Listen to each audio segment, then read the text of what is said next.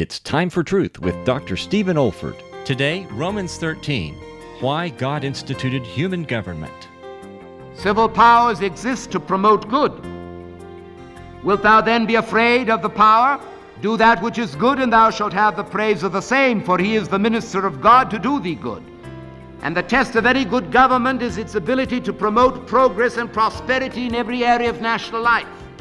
Indeed, by definition, politics is the science and practice of legislation for the public good.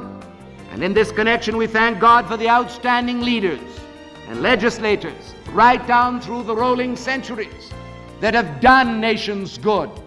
And you know a list of names, and I know a list of names, and we thank God for them.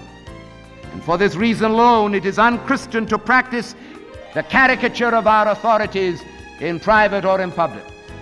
That does not mean that we always have to agree with our opponents in government. Oh no. But such differences of opinion must never lead to character assassinations. That is unbiblical and unchristian. So civil powers exist to punish wrong, civil powers exist to promote good. This is David Olford. You have been listening to a message from God's Word delivered by my late father, Dr. Stephen F. Olford, who went to be with the Lord in the year 2004. If you wish to learn about our online resources or learning events at the Institute for Biblical Preaching, our web address is olford.org. That's O-L-F-O-R-D dot org.